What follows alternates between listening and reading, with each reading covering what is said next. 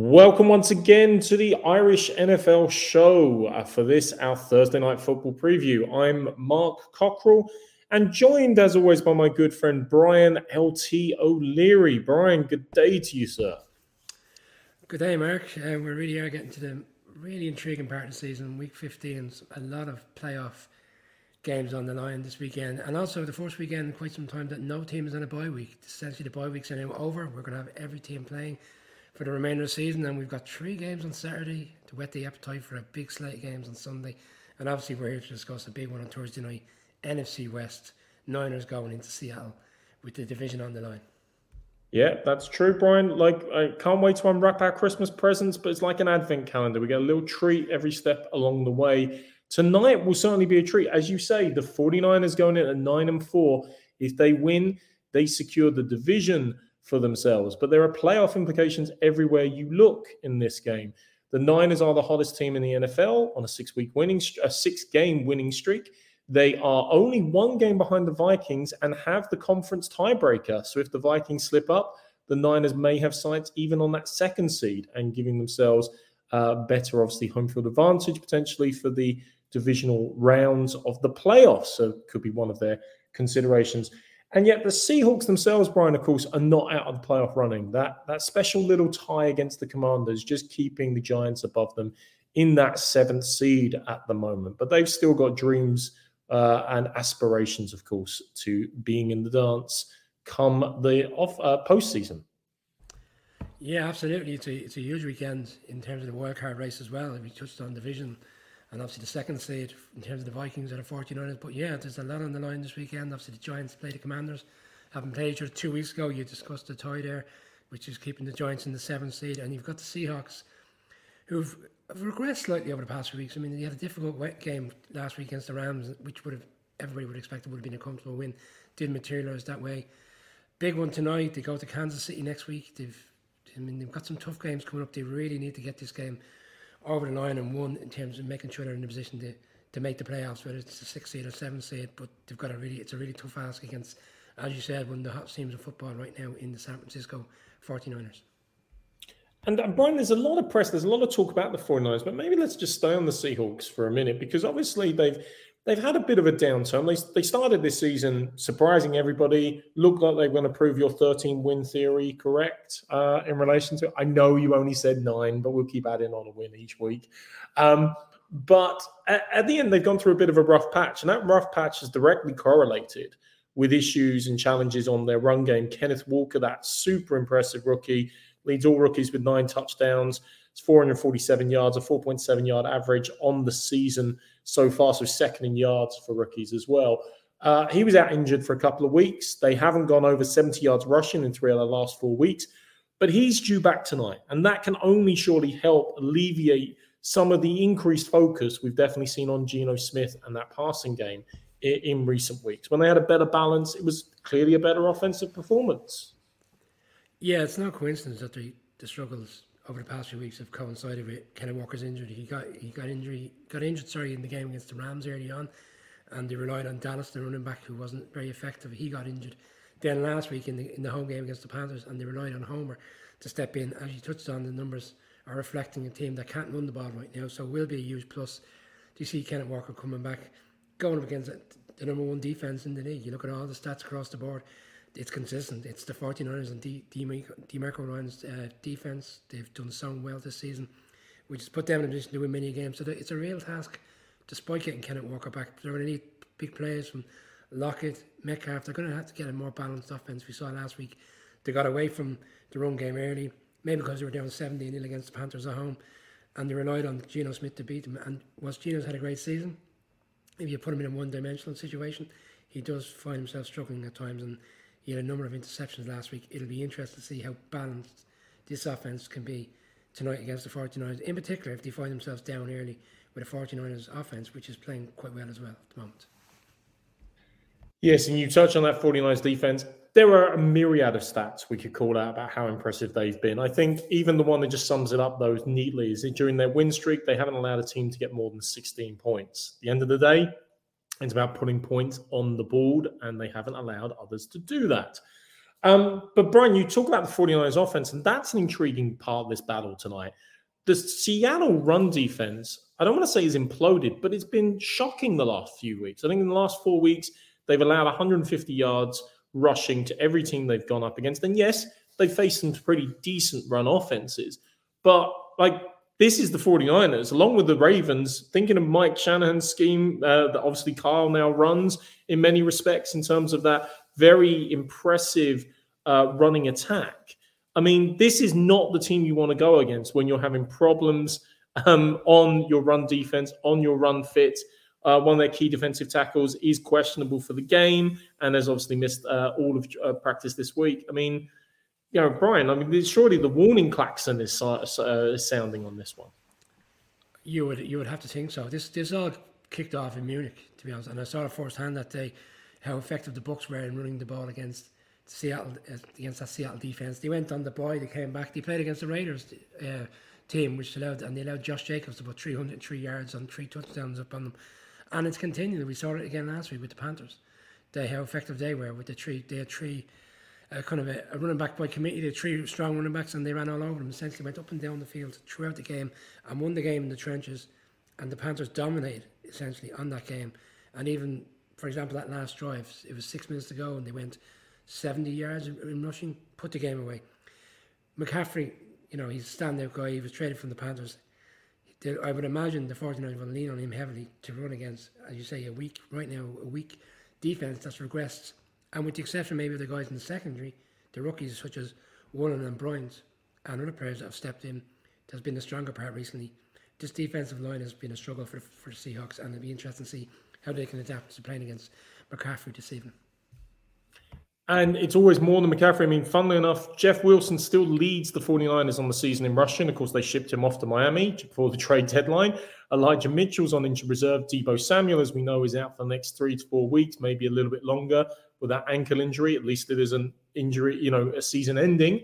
Um, and Jordan Mason, actually, a little rookie's popped up and given them some strong performances the last couple of weeks, averaging over five yards. So he's someone to look forward. To. It's very much a case of next man up and each and every man seems to be thriving um, in, in relation to the opportunities that they're given and that very strong, of course, offensive line that powers a lot for them. Um, Brian, I don't want to be dismissive in relation to this because the Seahawks are seven and six, but unless you know Brock Purdy isn't fit to go or makes a, a lot of very bad mistakes and rookie mistakes and turns the ball over, what's the pathway really for Seattle to win this game? And considering they're on a downturn, 49ers are an upswing. We talked about the disparity on the, the, the run offenses and defenses. Um, where's their hope uh, in terms of taking this and, and driving this uh, division right down to the wire, hopefully? I think the key for me is how Brock Purdy deals with playing his first NFL game on the road. Like he, he stepped in two weeks ago when Jimmy G got injured at home, and that was followed up by a home game against the Bucks. And for large parts of last week's game, the game essentially was over in the second quarter. So he was in a position, and he, through fairness, he played really well. He threw three explosive touchdowns. He, he's in a fortunate position. He's got players that can really do a lot with the ball. Despite the Deebo Samuel injury, they've got players such as Kittle and Brandon Aiyuk that when they get the ball, you know, there's the yards after catch factor there. They're, they're really explosive. And then obviously McCaffrey, not only in the run game, but on the perimeter in terms of taking screen passes, he's really effective as a runner, as much, you know, in terms of taking receptions.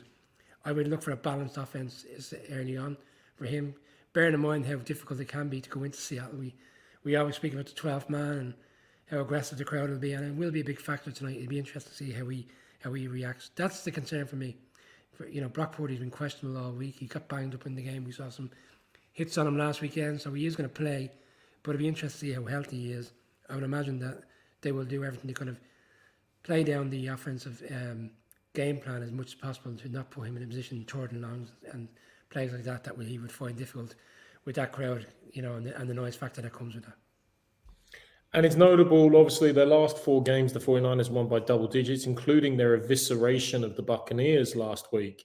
And the fascinating thing about that is on the show a few weeks ago when the uh, Jimmy Garoppolo injury occurred, there was a bit of speculation, obviously, in the media about Baker Mayfield. And I think we all agreed as well. Well, they're clearly going to bring someone in because they're not going to just rely upon Josh Josh Johnson to back up Brock Purdy.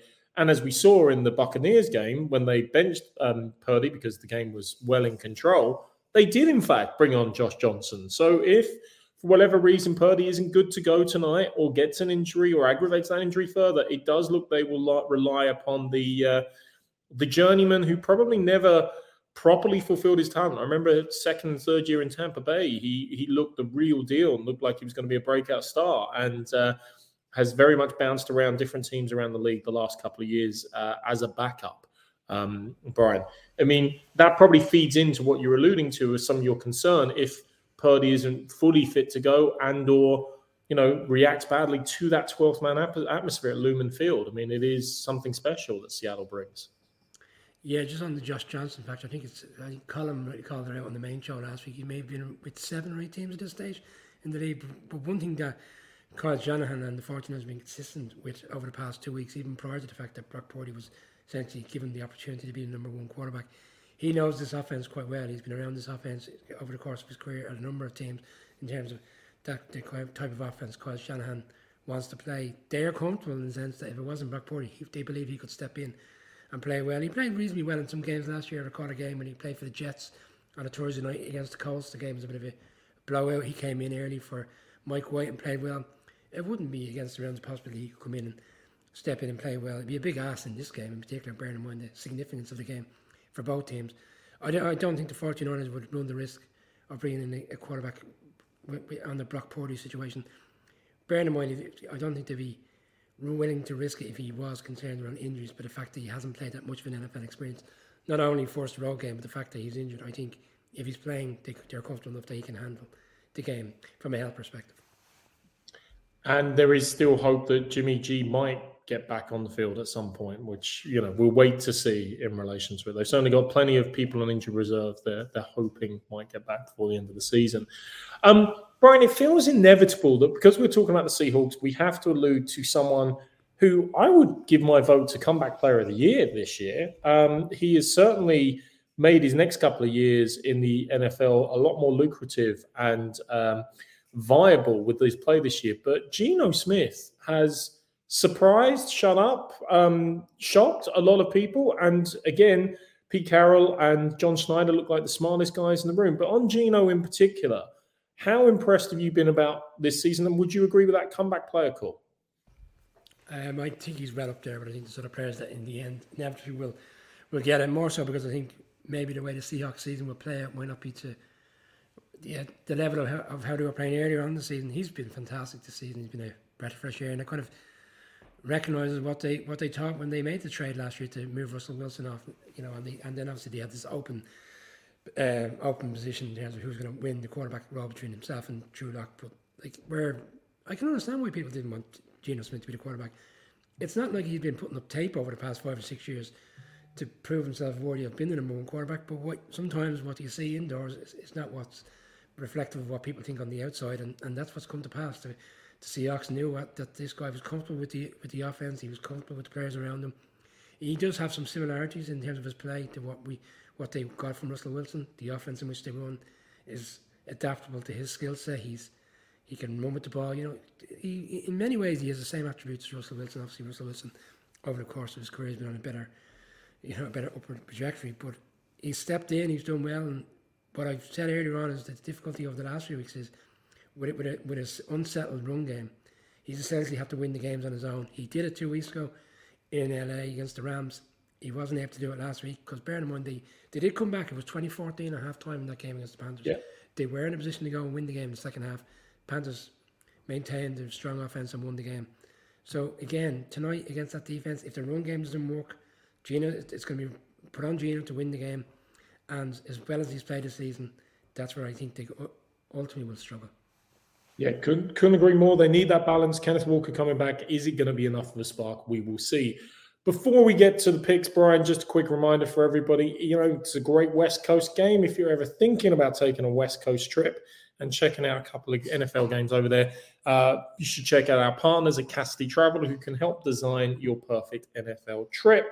Equally, for anyone looking for the full breakdown of all the Saturday and Sunday games to come, just wait for the show later on uh, this evening uh, before Thursday night football, uh, where Calais Brian, and Colin will bring you through all of the, the fun and games and, as we say, playoff permutations to come. That being said, Brian, let's get to the, the nub of the crux of it all. 49ers or Seahawks? Who are you going for? I think this game will be a lot closer than people will think. Um, they played in week two. It was a blowout, and everybody at that stage said, oh, "This is what we're going to see from the Seahawks team." You know, people didn't get caught up too much in their win on week one against the Broncos. They got blown out week two. Everybody said, "That's what we're going to see when they come against stronger teams. They're going to lose." That hasn't materialised over the course of the season. They're seven and six. They're in the playoff hunt. I think this game. I've been back and forth in this game all week. Um, the Brock Purdy injury thing concerned me, but I, as, as I said there, if he's playing, I believe 49ers know they're comfortable he can go out and adapt and deal with the situation. And right now, you're asking which defense in particular would I trust more? We're seeing one defense that is regressing throughout the course of the season, can't stop the run, and you're against another defense that is arguably the best in the league right now, if not the best over the course of the season. And I think this 49ers defense will find ways to shut down the Seahawks offense and put the 49ers in a position where Brock Purdy can essentially game manage the game let McCaffrey do his thing, get Kittle and Aiyuk involved, and I think the 49ers will will win this game. I wouldn't say comfortably, but I think they'll touchdown 10 point kind of game with the 49ers winning and securing the division. Yeah, I, I worry a little bit that for the 49ers that the Seahawks can almost zone in on Christian McCaffrey as that number one, number two, and possibly number three threat. And if you stop off production to him, then you're forcing Purdy to go to other targets and maybe lengthening his time in the pocket. And the injury is something to behold. But I still maintain that defense. I mean, if anybody's going to win you a game 2 nil with a, a, safety being the defining factor, I think it's going to be um, that 49ers defense this year. Um, only. Um, uh, uh, sorry, only two touchdowns against, or only two sets of points against it in a second half since uh, week seven, uh, haven't conceded more than 16 points. And whilst we rightly call out the the four, you know, the Seattle offense has been fluctuating at the moment. I just can't see them keeping up with that defense, albeit they're at home and albeit the 12th man factor. So I like you. I don't think it's going to be a blowout, but I have to go with uh, the 49ers. And Brian, we've got Colum's pick on this one as well. So is it the traditional curse being applied? The curse has been um, the course has been applied again. Yeah, Colin is obviously uh, aligned with us in terms of our selection here. He's also picking the 49ers. So all three of us picking the 49ers. And again, last weekend, the dreaded course uh, struck again on a number of games. So uh, let's hope it doesn't kick off to week 15, which is a big weekend ahead for many a team looking to make the playoffs. Absolutely. Only a few weeks left now, and it's all getting uh, to, as uh, Brian's uh, mentor and God once said, Sir Alex Ferguson, squeaky bum time. So we're definitely getting to that stage of the season in the NFL. Um, Brian, great as always to chat some football with you. As I said at the start, uh, as I said earlier on, catch the show tonight, full show with Callie, Colin, and Brian for the rundown of all the Saturday and Sunday games in what is going to prove to be a fascinating and pivotal week in the NFL. Aren't they all? They always are and everything. But for now, Brian, thanks very much for your time. Thanks, Mark and everybody enjoy Thursday Night Football.